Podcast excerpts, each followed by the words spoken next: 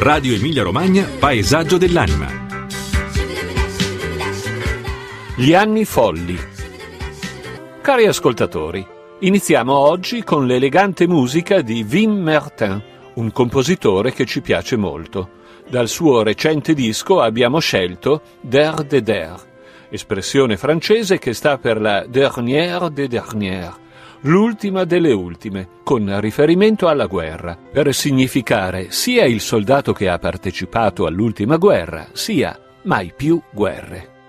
Dopo il primo conflitto mondiale, torna in Europa la voglia di vivere e a Parigi, in particolare, si crea un clima di febbrile attività artistica, come se essere sopravvissuti alla guerra fosse il miglior viatico per immaginare un'esistenza diversa, più libera e meno convenzionale. Il nostro viaggio di oggi, cari amici, non tocca ancora la nostra regione, ma segue il filo della mostra in corso al Palazzo dei Diamanti di Ferrara, sugli anni folli della Parigi di Modigliani, Picasso e Dalì. A Parigi arriva il jazz dagli Stati Uniti ed è subito amore. La cantante più in voga negli anni 20 e 30 è Bessie Smith, che aveva cominciato a cantare in teatri e tendoni frequentati solo da neri, per arrivare poi all'Olimpo del jazz con canzoni arrangiate da grandissimi musicisti. Anche lei, come molti artisti del suo tempo, ebbe una vita movimentata e travagliata dall'abuso di alcol e droghe. Parigi intanto diventa sempre più una metropoli mondana e cosmopolita. Vi arrivano gli americani, come Francis Scott Fitzgerald, Henry Miller e Ernest Hemingway. Quest'ultimo visse a Parigi dal 1921 al 28.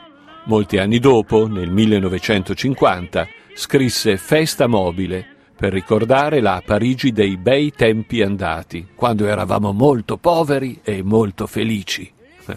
Fino a pochi anni prima della stagione creativa e sperimentale di Picasso, Braque, Chagall, Sautin, Léger e gli altri, il pittore più alla moda di Parigi era un ferrarese, Giovanni Boldini.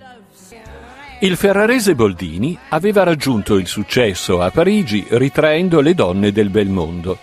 Dipingeva lungiformi signore come sotto un vetro traslucido e in pose ambigue che stanno tra il salotto e il teatro, scrisse il critico Berenson.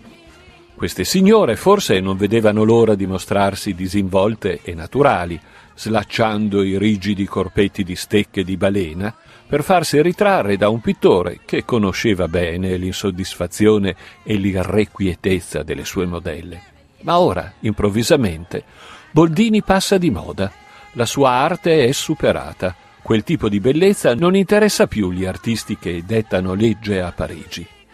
Presto arriverà una nuova generazione di Italien de Paris, tra cui Severini, De Pisis, De Chirico, Savinio, gli ultimi tre, praticamente ferraresi anche loro.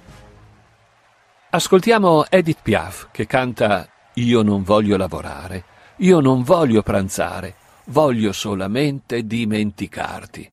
E dopo fumo.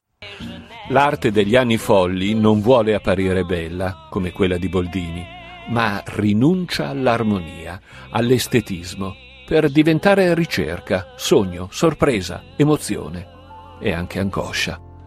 La nuova bellezza è quella di Modigliani. Le sue donne, dai colli affusolati, sono maschere raffinatissime stese su volti e su corpi, che vanno al di là del naturalismo, del realismo sono icone del malessere contemporaneo, eppure conservano una forte sensualità. Torneremo a Ferrara la settimana prossima.